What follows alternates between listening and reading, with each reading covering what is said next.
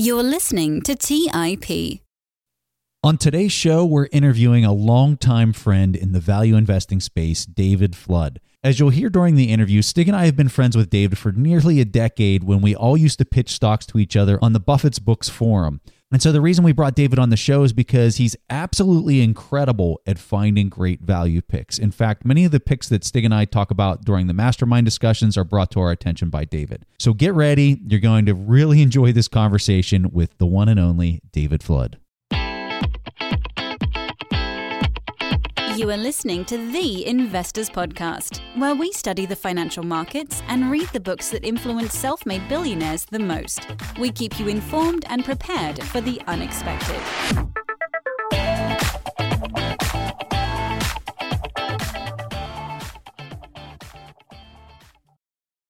Welcome to today's show. My name is Dick Brodersen, and as always, I'm here with my co-host, Preston Pesch. And we are excited today because we have our good friend David Flood with us from elementaryvalue.com. David, thank you so much for coming on the show. Thanks for having me on. So, David, we already had you on. That was back in episode 93. And what we really like about having you on is that you've been with The Investor's Podcast even before it was The Investor's Podcast. We got to know each other back whenever we were just a handful of people discussing stocks on our forum at Buffett's Books. So now we're back in 2013 and we didn't have a podcast. We didn't have the academy. It was just this old forum looking like 1990s. And it was Preston and you and me talking about Warren Buffett and value investing. And you're one of the most old-school value investors I know, which, by the way, is a huge compliment. And you have this strategy where you invest in so-called micro and nano-cap stocks. Many of them are only traded over the counter, and there's very limited information whenever you invest in these companies. So please talk to us about your investing strategy and perhaps talk to us what it means when a stock is trading over the counter. Sure. So the over-the-counter markets are essentially a decentralized group of disparate markets. You could think of them as thousands of tiny little markets that are all kind of amalgamated together.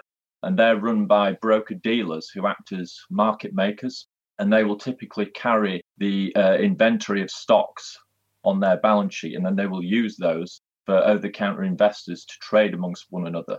So these stocks that are traded on the over-the-counter markets are they're unlisted companies. They don't meet the requirements of the New York Stock Exchange, so their cap may be too small, or they may have too few shareholders to be able to float on the major exchanges. So these companies will be traded amongst over-the-counter investors, and they're typically tiny little companies with low share counts. So my approach is to look at these tiny companies. I use a deep value approach, which is inspired by Benjamin Graham. I will typically start with the balance sheet and I will look at the companies to see if I can find if they have any kind of undervalued assets on the balance sheet. I'm particularly interested in the current assets like cash and equivalents, accounts receivable, inventory, things like that. But I'm also interested in undervalued real estate, which could be overdepreciated on the balance sheet.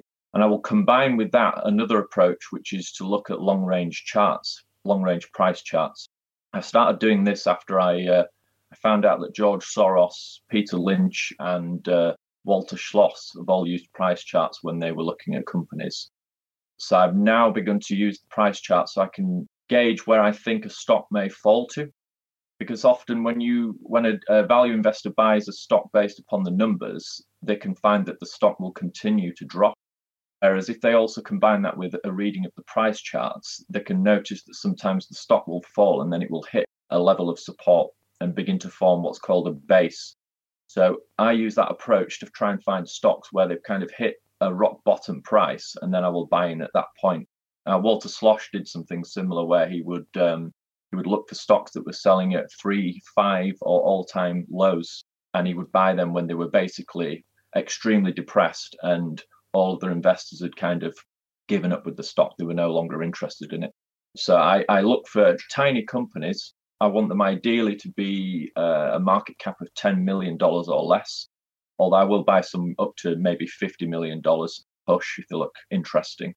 And then I want these companies to be highly liquid.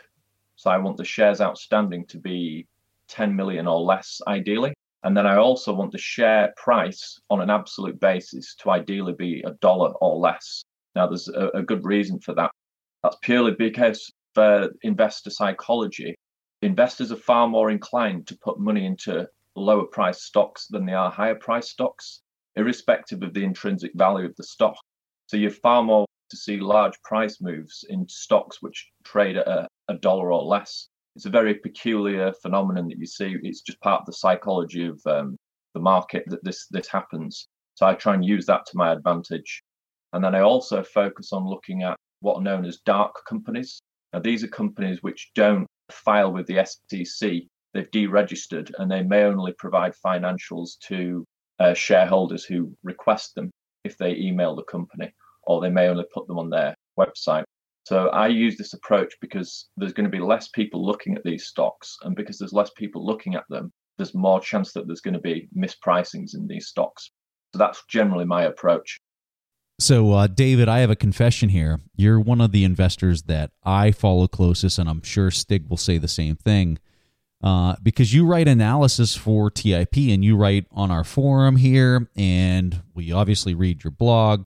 And some of the stocks that are on your radar include Network One Technology Inc., Pine Lawn Cemetery, Beaver Coal Company, and Myriad Advertising PLC. It would be quite a stretch to call them household names, and we're kind of curious, how do you find these companies? What are you doing? Well, I'll use a combination of different approaches. I'll use stock screeners sometimes, and with the stock screeners, I'll look for companies which are selling below $50 million. And then I will also screen for negative enterprise value. So this generally will bring me a selection of companies which may be trading below net cash. That would be if you sold off all their assets and basically be selling for less than the cash they have on the balance sheet. The market cap would be lower than the cash they have on the balance sheet if you sold everything off. So I like to look for companies like that, because when the share price is so depressed, any kind of good news is likely to send the share price going up. So I will do that. I will go manually through lists of stocks. I will get hold of stock manuals like the Walker's manuals, the Mergent manuals, and then I will go into the over-the-counter markets and just start with the A's, as Warren Buffett did with the old Moody's manuals, and just go stock by stock through thousands of stocks. It takes a long time, but it's really good because you find a lot of interesting companies that are hidden. If I'm looking at things like Japan, I'll get the Japan Company handbook, which I think Warren Buffett's known to have on his desk, which he likes to look through from time to time. So I will use that as well. And I also follow a lot of investment blogs that cover these kind of obscure stocks. There's a lot of really good investment blogs. If you search around on the internet, you can find them. And then I'll also look at the 13F filings of small value firms. So most investment firms can't really look at these tiny companies just because they're too small. Their corporate charter generally prohibits them from looking at them. But the small value firms, they could be family offices and things like that, limited partnerships. They will sometimes look at these much smaller companies. So I will then go and look up their filings to see what they hold. And then I can look through those companies to see if I can find anything of interest. So I'm almost coattailing. I'm using those as my analyst, much like Monish Pabrai does when he looks up the 13 Fs of other value firms. And then I also network with other investors. So over time, I've built up a really broad group of contacts, people that I can get in touch with, and I can run ideas by them on different companies that I'm looking at or ask them for ideas. And once you start sharing ideas, you start to get more and more ideas sent to you. And another thing is to look for a mentor. I think it's really important to try and find someone who has a lot of experience in this area and then use them as a mentor to teach you how you would go about investing in the over-the-counter market space. So those are the things that I've applied to my own investment approach. You know, David, whenever I look at some of the numbers of the companies that we just talked about here, I mean, they look great. But like most investors, I'm concerned about the liquidity of the stocks that I'm investing in. This might sound a bit weird to some investors out there who primarily invest in companies like Apple or Google. There's always liquidity in the market. I can just go in and buy these stocks. But these are very small stocks, the very liquid stocks. So could you please talk to us about how to use the illiquidity to your advantage and how much money you can typically deploy in something like the nanocap stock market? And whenever we're saying nanocap, we're talking about companies that has a market cap below $50 million and sometimes much less than that. So a lot of investors, they consider illiquidity to be a problem or an issue that they want to avoid. Charlie Munger famously quotes Pascal, who said, invert, always invert. So you can see a problem as actually something beneficial. So the illiquidity actually puts off a lot of investors from looking at these companies, which means that there's going to be a lot less competition and there's more likely to be mispricings. The large firms just simply can't invest in these small companies, which means that the only people that are going to be looking at them are going to be retail investors like myself. So that's much less competition for me and a higher chance of the mispricings. So I typically will build a position in a company, and it may take me several weeks or it could take several months, but I'm happy to wait. I'm not in a rush. I think patience is a virtue of value investing. But the interesting thing with these illiquid stocks is once you've built a position and then some positive news emerges or some kind of catalyst occurs so that the market reprices the stock, when the demand increases for these very illiquid companies, the share price will move up dramatically. And then that's an opportunity for you to then sell out into heavier volume as they become slightly more liquid when there's more sellers in the market and buyers. And then you can profit from these rises in the share price. So it takes a bit of patience to build a position, but then to offload a position can generally be easier when the share price starts to move up. And you can typically deploy maybe between $100,000 to $1 million in the nano cap space and maybe $10,000 to $100,000 per stock. So this is a perfect strategy for the small investor, the small retail investor. So in order to build a position in these tiny companies, I will use good till cancelled limit orders. So these are orders that you can put in with your broker that will just sit until they get filled. And you may have to leave these orders sat there for months, sometimes even over a year. But that's fine because with my approach of deep value investing, I will buy a basket of stocks. So I'm happy to have 10, 15, 20 good till cancelled limit orders just sat, and I will just wait and just be patient. I'm not in any rush to buy these companies. I'm happy for the market to give me the price that I want to pay for these companies. And then I will look at the offering from the ask, which is the person selling. I will look at the amount of stock that they're offering, and I will keep my buying volume low because I don't want to drive the price up. I want the price to be at a price that I want to pay for the stock. So I will just buy in box. I will not try and buy my whole position in one go because that will let other investors know that perhaps there's some hidden value there. So I will use a little bit of caution and just build my position over time so that no other market participants find out that I've discovered that there's some hidden value there. If the stock does happen to fall down below the price that I've paid, I'm happy to average down. Because I'm building a position over time, I can do that. So I can actually lower my average cost price over several weeks or several months if need be. And then, as I say, yes, I'll buy a basket of stocks. I'm not looking to put all my net worth into 5 stocks. I'll be buying maybe 20, 30 stocks. So I'm happy to have multiple orders out and I won't chase these companies. I'll wait for the price to come to me. So David, would those 20 or let's say 30 stocks be the only ones in your portfolio, or are you separating those picks from another batch that would be large cap companies? Yes, I only focus on small companies. I think I've got one large cap company left in my portfolio, which I'll be selling at some point. I don't really invest in ETFs or bonds or anything else. I just focus on tiny companies. Now, that isn't to say that I won't invest in these other companies at some point. If the opportunity arises where there's a good price, I'll happily invest in anything if I think there's a good deal there to be had. But at the moment, where we are in the current market cycle, I'm finding the most value in the nano cap space. So that's where I'm focusing my attention. It's interesting that we both come from this background as value investors, and we are taught that we shouldn't look too much at the price action, but we should look at the fundamentals. We should look at where the value really is. And you previously mentioned about, you know, looking at price action, being inspired, for instance, by George Soros.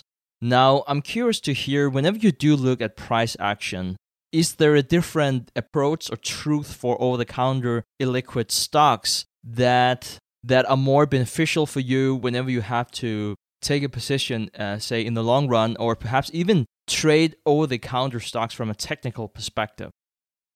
The over-the-counter markets, it tends to be predominantly retail investors that operate in this space. So there's a lot less noise in the share price movement. When you're looking at the much larger stock exchanges where all the large companies are, there's a lot more noise just simply because there's so many institutional investors participating. So with the smaller companies, I like to use price charts and observe the price action, the volume, and then the support and resistance. So I can watch a company and I can watch its share price and I will observe it. And then it may fall and then hit a point of support and the stock no longer keeps drifting down. It just basically bounces along on support, and that's known as forming a long-term base. That indicates to me that other participants in the market are beginning to buy that stock. They're accumulating a position and they're supporting the share price. It's no longer falling. That tells me that that's a good entry point for the stock. So I will use that in combination with the numbers that I will look at the balance sheet to try and find some kind of discount to the tangible assets, and then use that as to find a good entry point for the stock. Also, you'll notice when a stock hits support and begins to form one of these long-term bases, the volume will drop off completely. So as the stock has been drifting down, volume has been quite heavy because there's been a number of investors that have been throwing in the towel. They've been selling the stock because perhaps things are going badly or they've gone elsewhere in search of value. Once the stock hits the base, the volume dries up, and that's the accumulation period where one can then go in and begin to build a position over time without really attracting much attention. People have forgotten about the stock. They've essentially left it for dead. They're ignoring it. There's no interest there. So in that period of quiet and darkness, you can then begin to build a position in the company without really attracting much interest. Because the problem with buying a stock purely on the numbers is that a stock can look cheap based on the numbers, but it can keep falling. This is a major problem for a lot of value investors when they first start. They will buy cyclical companies that appear cheap based on some of their numbers, but then they can get much cheaper. They can get 50% cheaper, and then they're sat on a 50% paper loss, and it's going to take them a while to break even before they even make any money. So by using the charts, one can gauge where a suitable entry point would be for these kind of deep value plays and not get caught out where you're going to have your purchase cut in half its value. So I like to use that approach. I'll look for companies that are selling at multi-year lows, sometimes all-time lows.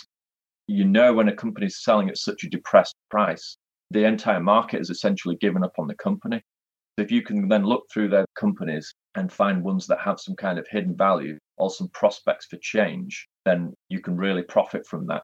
So I will generally go through all these deep value companies and then look for ones where there's possibly some kind of catalyst present, where there's some opportunity where I think there may be some kind of change which is going to unlock this value. Now, value is in and of itself a catalyst. So over time, the market will reprice these stocks if they are undervalued. If they remain undervalued over time, the market, as Ben Graham says, is a weighing machine, and these companies will be correctly priced in time as they revert back to the mean. Let's take a quick break and hear from today's sponsors. Today's episode is sponsored by Range Rover Sport. Range Rover leads by example with their dynamic design that rises to the occasion. It's got powerful on-road performance and commanding all-terrain capabilities, coupled with signature Range Rover refinement. The third-generation Range Rover Sport is the most desirable, advanced, and dynamically capable one yet, redefining sporting luxury. It's got advanced cabin technologies such as active noise cancellation and cabin air purification, offering next-level comfort and refinement. The purposeful cockpit-like driving position sets the tone for a focused interior that promotes exhilarating driver engagement. Award-winning Pivi Pro infotainment is at the heart of the experience and provides intuitive control of the vehicle systems. You can enjoy a dynamic drive and total comfort with optional 22-way adjustable, heated, and ventilated electric memory front seats with massage function. Design your Range Rover Sport at LandRoverUSA.com. That's LandRoverUSA.com. Have you ever wondered if there's an AI tool like ChatGPT specifically built for the stock market? A tool that not only aids you in your research and analysis process, but also allows for dynamic discussions? Today, I want to share such a tool with you called Meka.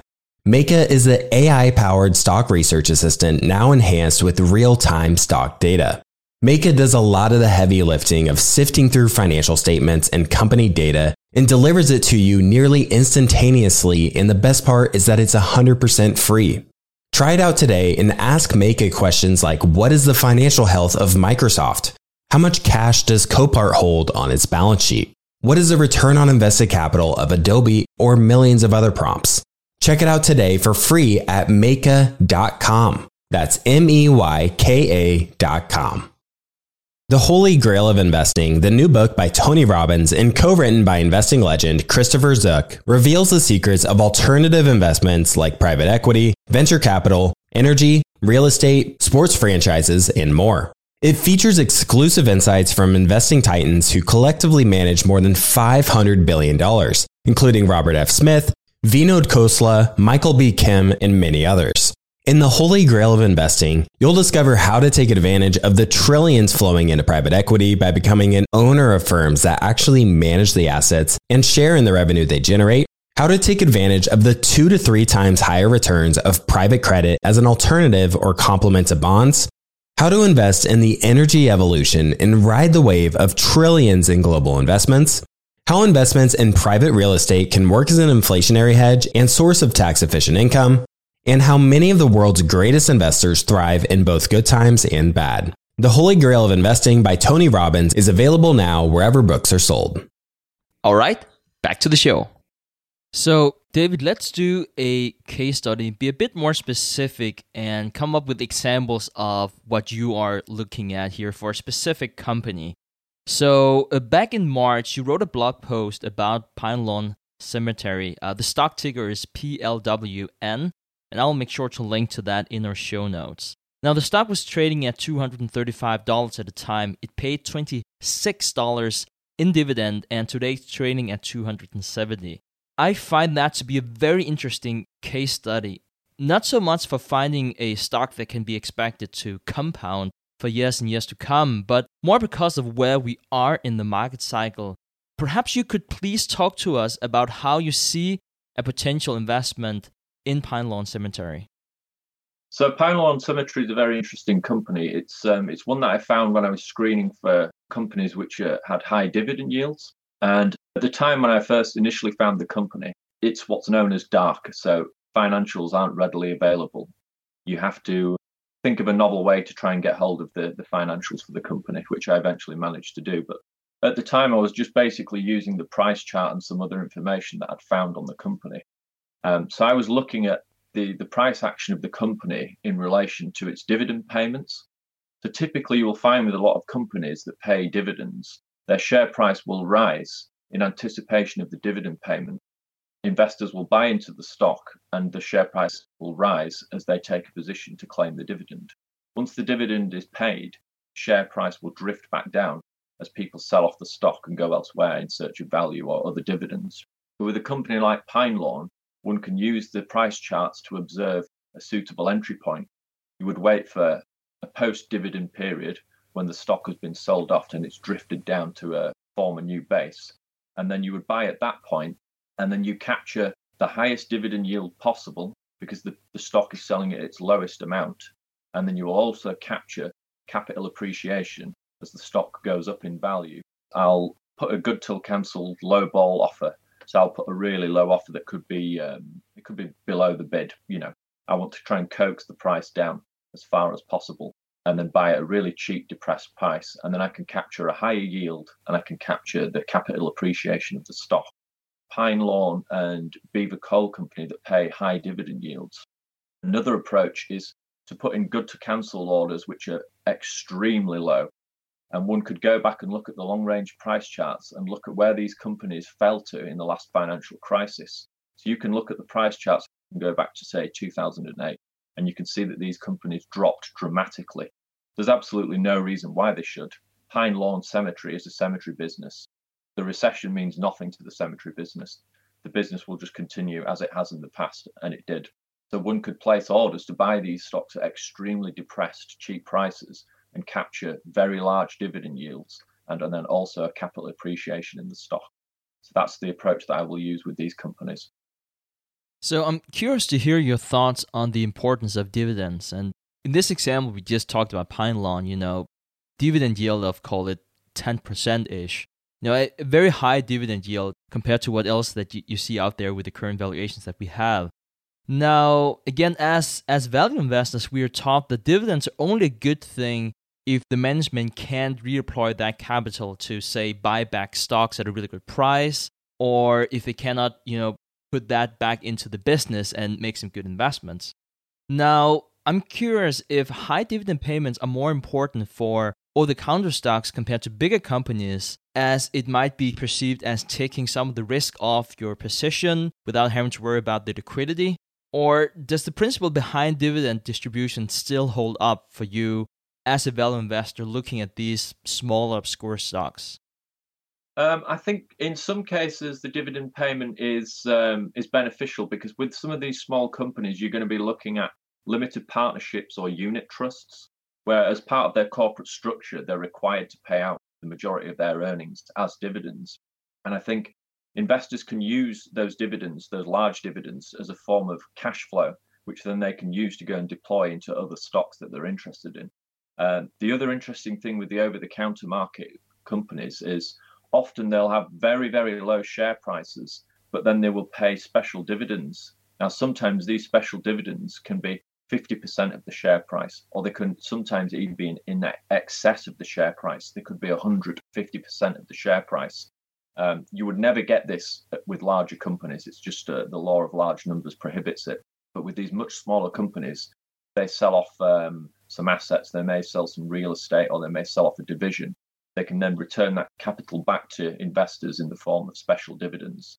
Now, if you hold these companies in a tax-sheltered account, the fact that you're receiving these dividends shouldn't be too much of a problem. And I think that having that kind of stream of cash flows can be useful to then deploy that into other companies. So the ownership structure of these companies are typically different than what we see for bigger companies. They're typically much more concentrated, meaning that might just be one owner or a few owners, and then what might own a lot more of that company than what you see for S&P 500 companies. How do you deal with that? What is a good ownership structure for you as an investor? Ideally, I like to see quite a concentrated ownership by the people that run the companies, because when insiders have skin in the game, they're generally more inclined to run the company in a manner that benefits minority shareholders. Now, if they have majority control of the company, it can work the other way. They may be able to pass rules where they can pay themselves egregious salaries, or they can give themselves super voting rights and essentially use the company like a personal bank account for themselves. So you have to use a bit of discretion when you're looking at these companies and look on a case-by-case basis. But typically, I do like to see companies where it's a family-controlled company or a family-owned business, because you know that they've built that business from the ground. Their heart and soul is in the company. And generally, they will have a lot of their own net worth in the company. Their interests will be aligned with those of minority shareholders. So I typically like to look for those family owner-operated businesses. They hold a significant position in the company. So collecting information is super hard. I know that for one of your picks, Equitech International Corps, you even contacted the CEO about getting more financial data. Do you have a specific approach to getting that special information edge? Yes, I call it information arbitrage. With the much larger companies like Apple, there are armies, thousands and thousands of analysts and PhDs looking at these companies. So I'm deluding myself if I think I'm going to discover something about these companies that they haven't found. So my approach is to look at companies that I know hardly anyone else is looking at. The more hidden and opaque these companies are, the better, because it requires me to put in the work to find that hidden value. I'll use a number of different approaches to try and discover the hidden value present in these companies. So I will contact management, I'll email them, or I'll set up a call with them, and I'll ring them and have a chat. I will try and get financial statements if they can email them to me or mail them to me. I will check their website, because often with some of these dark companies that have deregistered with the SEC, they no longer file financial statements, but they will still provide them to shareholders. So they may put them on their own website, or they may mail them out to you if you contact them and request them. And then I will try and get creative and do a bit of scuttlebutting. So I'll use Google Street View and I'll look up the headquarters of the company to go and see if it's still there.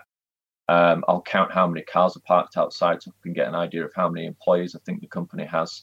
I'll check other websites to see if I can see the company's products being sold. I'll use land registries so I can look up to see how much they've paid for the real estate and get an idea of whether the real estate is undervalued on their balance sheet. I can also use Google satellite images to get an idea of what I think the size of the land that they own and the size of the buildings. And then I can calculate what I think the commercial real estate value of those buildings might be. And then I'll also use state websites to look up corporate info. So you can look up the corporate charters for the company, various things like where the address changes or changes in ownership or legal counsel, things like that. And then I've become more interested in bankruptcies recently. So I use a website called PACER, and you can look up the court dockets for companies that are going through bankruptcy. So I will go through the court dockets and I'll look to see if there's any kind of hidden value where I think that the common stock may receive a payout once all the debts have been paid on the company. And there you can sometimes find some very interesting value plays that not many other people are going to be looking at. And then finally, I'll also use stock message boards. So I'll look at these boards. There's boards where all these tiny companies are talked about.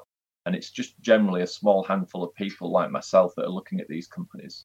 So I can go onto these message boards and then look at the research that they've been conducting. And they're almost acting as my analysts going out there and digging up information on these companies.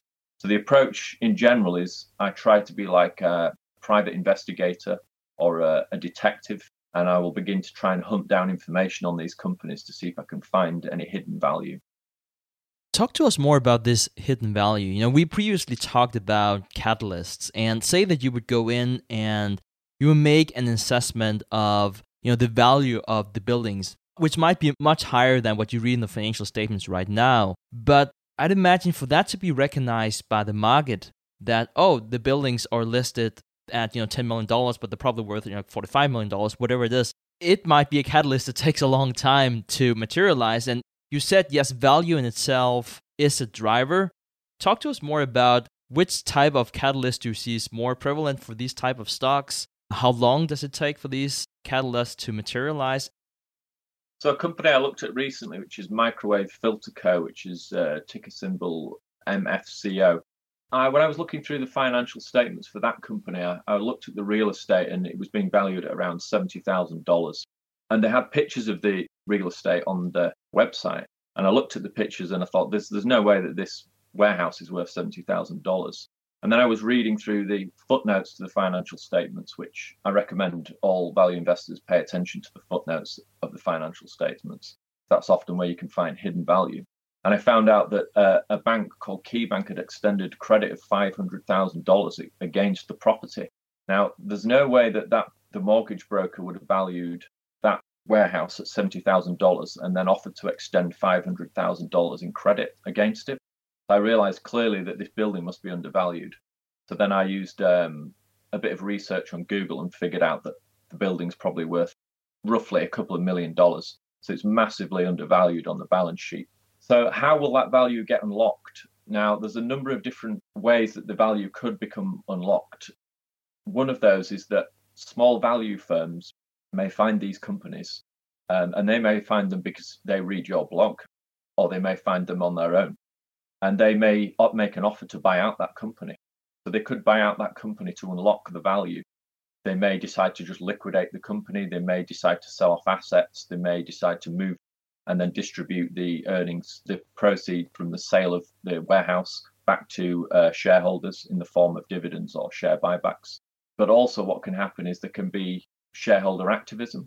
So a number of shareholders may get together and decide to get someone appointed on the board, which can then push to unlock this hidden value within the company. And that's far easier to do with these much smaller companies that are just a couple of $1 million in value.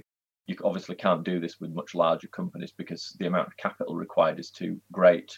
But then often with these companies as well, they will be there'll be companies that have been around for decades and decades, and they're family-owned companies. And you may find that the director or the CEO is quite elderly, and they may decide to pass on the reins to someone else, their son or another member of the family.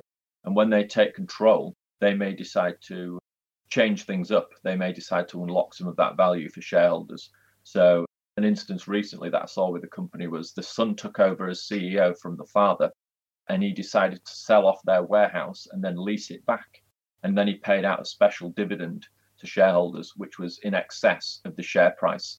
So there's a lot of ways that the value can be unlocked with these companies. Sometimes it will take years. Other times it may literally be a few weeks or a few months. But with a deep value approach, it doesn't really matter about the performance of an individual stock. You're more interested in the performance of the portfolio. So if you hold a basket of, say, 20 to 30 stocks, generally there's always going to be something happening with one of the companies that will keep you occupied with your attention focusing on that company. There's always some kind of reversion to the mean taking place where these mispricings are correcting themselves.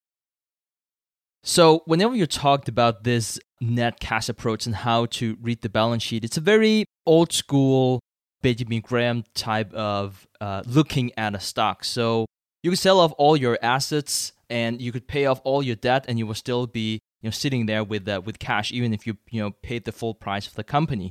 Now, I'm curious to hear how you value the assets. We already talked about some of the real estate and how you can look more into that, but how do you look at evaluation of the assets, both in the sense that some of the assets might be worth more, which is a bit more rare, also that a lot of the assets, call it, for instance, inventory, that might not be worth as much if you had to sell it right away. How do you value assets? Both current assets, so meaning it's typically liquidated within 12 months, but also longer-term assets. So I like to use the Ben Graham approach. So Ben Graham would look at a company and would look at its net cash position. It would look at its net current asset value, which would be the value of the company minus total liabilities and all fixed assets. What do you have in value in terms of the current assets? And can you find companies that are selling below that value? We'd also use what's known as net working capital. And here he would be more aggressive with his discounts. So he would only value the inventory at about 50% of its stated value. The accounts receivable he would typically only value at about 0.85 times its stated value. So by looking at these companies that are selling at net working capital or below net cash, you were essentially disregarding most of the assets and saying they have no value whatsoever to me. And if you find companies where the market cap is below net cash, you're essentially getting the entire business for free, all the fixed assets and all the other current assets. You're looking at it from a very, very conservative manner. So it doesn't really take much positive improvement to see the share price really move up on these companies. So with a company like Myriad, when I bought it, it was selling at like 6.2 times net cash. Several months after I bought it, the stock price shot up 300% because they announced that they signed a contract with Tencent to implement their technology. So with these kind of tiny companies, you can see huge share price moves upward, but just because the market sentiment towards the company is so depressed and people have really given up on the company, and the discount is so huge to their assets that one positive amount of news or some catalyst emerging can really send the share price up dramatically. So many of our listeners have read about the net approach that you just mentioned before. Perhaps they haven't practiced it yet. They might have read security analysis and spent months and months of their life trying to get through that book. It's an amazing book, but it can be a little rough to get through. I'm sure you read that book too, and we've talked about it and about this net approach on the forum before, David. How have you found the foundation, the net foundation, the old school approach working today? How much is directly applicable today? How profitable is it? What has changed, if anything? The net approach, I think, still works, particularly with smaller companies. I mean, you're not going to find nets. You're not going to find companies that are selling below net current asset value with larger companies. So you are going to be looking at these much smaller companies that tend to sell on the over-the-counter markets. And because there's less people looking at these companies, mispricings generally are much greater. Now, things have changed somewhat in the fact that many more companies now are service-based rather than product-based, and they will have much less in terms of fixed assets. They may be much lighter in their structure, but There's still plenty of manufacturing firms, traditional companies that will hold a lot of assets like inventory. They will still have accounts receivable. They'll still have cash on the balance sheet. This approach with the net-nets will still work today. Now, obviously, with the net-net approach, you're looking at buying a basket of stocks. You're not going to invest all your money in maybe two companies because the non-market risk is too great. So you would spread that risk over maybe 20 or 30 companies, as Ben Graham suggested that one should do. And typically the returns on these kind of the net-net approach is going to far out the general market. My benchmark is to try and aim for a 12% return minimum because the S&P 500 returns, say, on average, long-term 9%. And then the long-range inflation rate in the United States is around 3 to 3.25%. So I want to try and earn something that's going to be in excess of that. Now, it's going to be very difficult to try and earn those kind of market-beating returns when you're investing in very large companies. People can do it, obviously. I mean, momentum stocks have done very well recently, but that I don't think that's going to last. But with the kind of deep value approach, you are going to be earning returns which are probably going to be in the high teens, maybe the low 20s, or maybe higher, depending on how conservative you are with your analysis of the companies. So I think this approach works very well for small investors, small retail investors. And this approach can be applied across the entire world. This is the edge that the small investor has, is that they can invest anywhere in the world and invest in pretty much anything they want to. So Japan is famous for having a lot of these net-net companies where they're selling at deep discounts to their tangible assets. South Korea is another one where you'll find some of these interesting companies. Hong Kong, there will likely be some companies with what's going on at the minute. The share prices of these companies are falling, and the over-the-counter markets in the United States as well. And also the AIM market, which is the alternative investment market on the London Stock Exchange. A lot of these kind of net-nets tend to crop up there as well. So if you're willing to put in the work, you can find these companies and it can be a very successful strategy. Let's take a quick break and hear from today's sponsors. Buy low, sell high. It's easy to say, hard to do. For example, high interest rates are crushing the real estate market right now. Demand is dropping and prices are falling, even for many of the best assets. It's no wonder the Fundrise Flagship Fund plans to go on a buying spree, expanding its billion-dollar real estate portfolio over the next few months. You can add the Fundrise Flagship Fund to your portfolio in just minutes with as little as $10 by visiting fundrise.com/WSB. That's fundrise.com/WSB. Carefully consider the investment objectives, risks, charges, and expenses of the Fundrise Flagship Fund before investing. This and other information can be found in the fund's prospectus at fundrise.com/flagship. This is a paid advertisement. Looking to part ways with complicated, expensive, and uncertain shipping? Then give your business the edge it needs with USPS Ground Advantage shipping from the United States Postal Service. Keep everything simple with clear upfront pricing and no unexpected surcharges. Keep things affordable with some of the lowest prices out there. And keep it all reliable with on-time ground shipments. It's time to turn shipping to your advantage. Learn how at USPS.com/advantage. USPS Ground Advantage. Simple, affordable, reliable. As many of you know, I love studying businesses and networking with business owners. The more I've studied businesses, the more I've realized that starting and scaling your business is easier than ever because of companies like Shopify. Did you know that Shopify powers 10% of all e-commerce in the US? Shopify is the global force behind Allbirds, Rothy's, and Brooklinen, and millions of other entrepreneurs of every size across 175 countries. Shopify is the global commerce platform that helps you sell at every stage of your business, from their all-in-one e-commerce platform to their in-person POS system. Wherever and whatever you're selling, Shopify's got you covered. Shopify even helps you turn browsers into buyers with the internet's best converting checkout, up to 36% better compared to other leading commerce platforms. What I personally love about Shopify is that it's the turnkey solution to kickstart and grow your business, and they are totally committed to giving you the necessary tools to succeed as a business owner. Plus, they have an award-winning customer support team there to help you every step of the way. Because businesses that grow, grow with Shopify. Sign up for a $1 per month trial period at shopify.com/WSB. That's all lowercase. Go to shopify.com/WSB now to grow your business no matter what stage you're in. That's shopify.com/WSB. All right, back to the show. So David, I really like the way that you introduce these companies and your process. And this is very different than the vast majority of our listeners are used to hear here on the show, and I'm sure what they used to do themselves. Now, usually whenever we invest in stocks, we always make a comparison with a competitor. For instance, if we buy stocks in Delta Airlines, we might want to compare that to Southwest Airlines first to learn more about the industry metrics and which company that has a competitive advantage. Now, it might be difficult enough to find financial statements for a company like Pine Lawn Cemetery, for instance. And you might end up comparing that company to a competitor that is, say, 1,000 times as big because these companies are just so small. How do you conduct an appropriate competitive analysis?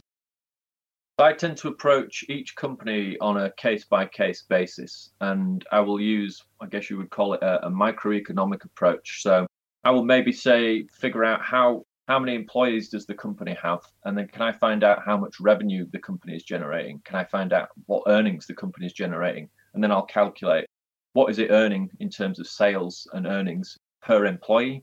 And then I could perhaps compare that to another company that doesn't necessarily have to be in a similar market cap range, but I can still get an idea of roughly how competitive the company is, what its margins are going to be like. I will also look for companies that may have geographical moats. So these could be gravel pits, they could be toll bridges, they could be racing tracks, all kinds of strange esoteric investments. Now, these companies by their very nature will have a moat because they occupy a geographical space. So if we take maybe a quarry or a gravel pit, the owner of that gravel pit or quarry has a geographical moat because a competitor that's based in another county, it's not economical for them to ship over their produce, their aggregate, to a different county.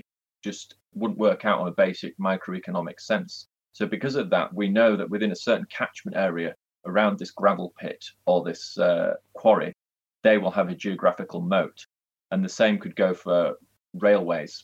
No one's going to spend huge amounts of money to lay down a railway track where a railway track already exists. So by looking at these small companies, you don't necessarily have to do a direct competitor analysis, because you can find those that operate with some kind of geographical moat, or there may be some kind of niche business.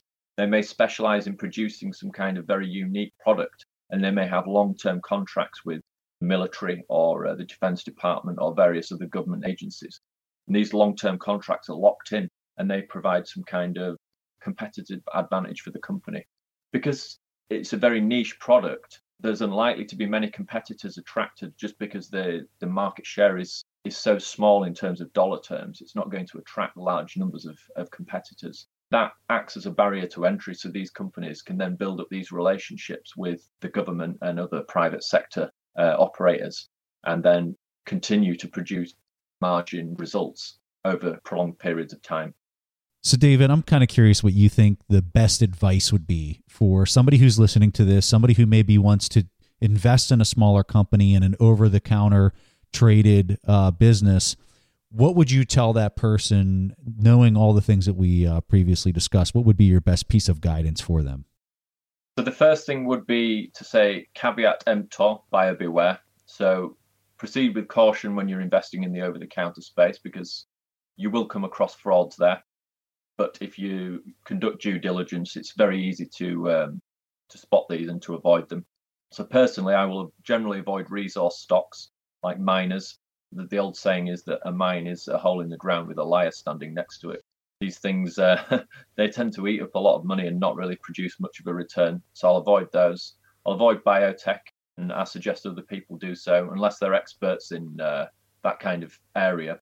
Biotech stocks tend to just burn through a lot of cash in research and development. Crypto, I will generally avoid as well. I have no problem with cryptocurrencies. I think they're a good thing, but I think there's a lot of small companies that have sprung up in the crypto space because they think that it's a quick way to make money. I will also avoid Chinese reverse takeover mergers. So these are companies where a Chinese company has found a United States company, which is maybe a shell company. It doesn't have a business. and they will then merge with that company to get access to the markets in the United States. Now, I will generally avoid those companies because there's a much higher chance of fraud with those kind of companies. So anything that really has operations in China where I have some suspicions, I will avoid it. Or I wouldn't avoid some of the much larger companies in China or Hong Kong. Generally, the small companies I will avoid.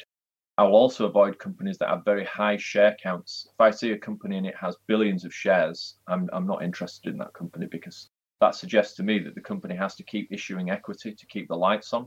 They keep having to keep issuing equity. That's a bad thing for me, because I'm going to see my position diluted over time. Whereas if I find a company that's got a share count of maybe 10 million or less, and it's been around for several decades, that indicates to me that the company has been able to continue its operations without having to dilute shareholders. I would also suggest that investors diversify, so then they can limit non-market risk. They can read about this in You Can Be a Stock Market Genius by Joel Greenblatt. He talks about how one should diversify to avoid non-market risk, the risk that one of your stocks blows up and wipes out your portfolio. So don't just put all your money into like a couple of stocks like Charlie Munger does. His approach is very different. He's looking for companies with moats. The deep value approach is very different to that. And then another thing I'd say is to put the work in. The more work you do, the more likely you are to get market-beating returns. If you work harder than everyone else, that will pay off. I see that in all walks of life, whether it's athletics or business or anything really. And again, I would suggest people look for a mentor. So if you can find someone that's experienced in this area, and perhaps email them, contact them and discuss ideas, maybe share ideas on companies you found and ask them what their opinion is before you buy the company. That can be very useful as well. So I think that's a nice segue into my next question. Aside from your own blog, what are the best resources if our listeners would like to learn more about the OTC stock market? So I would recommend that listeners can try and get hold of some over-the-counter market stock manuals. There are a number that are around. You can buy, there's the Mergent over-the-counter manuals, and there is the Walker's over-the-counter manuals. Now, you can pick these up on the cheap, generally on Amazon from time to time. I actually ended up ordering an old Mergent over-the-counter manual from the United States.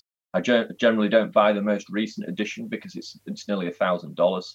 So I will buy ones that are maybe a couple of years old. But generally, a lot of the information is still quite relevant. And they'll also follow a number of different over-the-counter value blogs. So there's some such as No Name Stocks, run by Dan Shum, Over-the-Counter Adventures, which is run by Dave Waters, Oddball Stocks, which is run by Nate Tobick. I will follow these blogs and then look at the companies that they're talking about and use that as a kind of a springboard to then go and conduct research into these companies myself. And I think by reading through all these blogs, you start to get a knowledge of the different companies that operate within this space. And you start to learn about all the different nuances that there are in the over-the-counter investing space. David, thank you so much for coming here on the show. And yeah, I'm sure that our listeners would love to learn more about you. As mentioned before, I'll make sure to link to episode 93, the last time you were on a podcast where you joined the mastermind group discussion. They can also read some of your analysis on our intrinsic value index. It's completely free. And they can also sign up at tipemail.com. Whenever we have a new analysis that we send out, a lot of them are written together with David. It will go directly to the inbox. But aside from that, David, I know that you're on Twitter and I know you have a great blog too. Where can the audience learn more about you? So if people want to connect with me, they can connect to me on Twitter at elementaryvalue. I'm always on there generally, so if people want to contact me or respond, that's fine. They can do that and I'll get back to them. You can also follow me on my blog, which is at elementaryvalue.com. So I generally try and post a write-up on a new company every couple of weeks to every month if I can. I've got a lot of ideas, so there's probably going to be a lot more posts coming. And on that website, there's also a lot of other information for value investors, how to look for ideas and different resources that they can use. You can find me there and you can contact me there and I'll get back to you. Fantastic. And again, David, thank you so much for taking time out to speak with Preston and me here today. Thank you so much. Thanks for having me. All right, guys. So at this point in time in the show, we'll play a question from the audience. And this question comes from Sebastian. Hi, Preston and Stig. Thank you so much for this show. I'm a big fan and I've been learning a lot. My question is regarding passive investing. Warren Buffett and a lot of other value investors recommend index funds for most people. But this week, Bloomberg published an article that index funds have more money than actively managed funds. And famous investor Michael Burry recently claimed to have identified the latest bubble, which is passive investing, neglecting all the other stocks. So my question is, what are your thoughts about passive investing, and what else can one do to protect the downside? Thank you. Now, Sebastian, I think that's a great question. So, Michael Burry, who you referred to, became famous for being the quote-unquote hero in the movie The Big Short that I'm sure many audience have already watched. And in that movie that took place up to the crash in 2008, he made a very profitable investment betting against CDOs. And right now, he's comparing passive managed index funds, meaning if you buy, for instance, ETF tracking the S&P 500, and he's comparing that with CDOs before the great financial crisis. Now, if you're not too familiar with CDOs, it's short for collateralized debt obligations, which was really a lot of bad debt bundled together and sold as high-quality debt, and often roll into so-called subprime mortgages that blew up back in 2008. And yes, we have tried multiple times to get Michael Burry to come on the podcast to talk not just about what he saw back then, but also his view on passive index funds, and he even recently took a stake in Bed Bath & Beyond, so definitely a lot of things to talk about. And we will definitely still try to see if we can get him on. But in the meantime, let's go back to your question here, Sebastian. If you look closer at the S&P 500, you have as many as 266 stocks. That was Michael Burry's count. More than half that was traded under $150 million. And why this sounds like a lot, it's not a lot if you compare it to the trillions with a T of dollars in assets globally that are indexed to these stocks. Now, there are many opinions on whether we are in the bubble or not, but here on the show, we multiple times talked about that we found the stock market overvalued, and I really haven't changed my opinion about that. But regardless if we are in a bubble or not, one thing is certain. If we are in a bubble, the longer it goes on, the worse it will be whenever the music stops. So, you ask, how do we protect ourselves if we think that Michael Burry has a point? First, you don't buy passive index funds, of course. Instead, you can have individual stocks, and yes, that stock could be in the S&P 500, but also consider if you can find stocks outside of the index. For instance, many value stocks are not included in those power indexes. And I know I'm talking my position, but I'm pretty bull on value to perform well compared to the markets the next few years, so if you agree with Michael Burry about a bubble being built on passive index funds, I think that's worth a consideration. Now, also to your other point, Sebastian, does that mean that Warren Buffett is wrong whenever he suggests investors to buy passive managed ETFs tracking the market?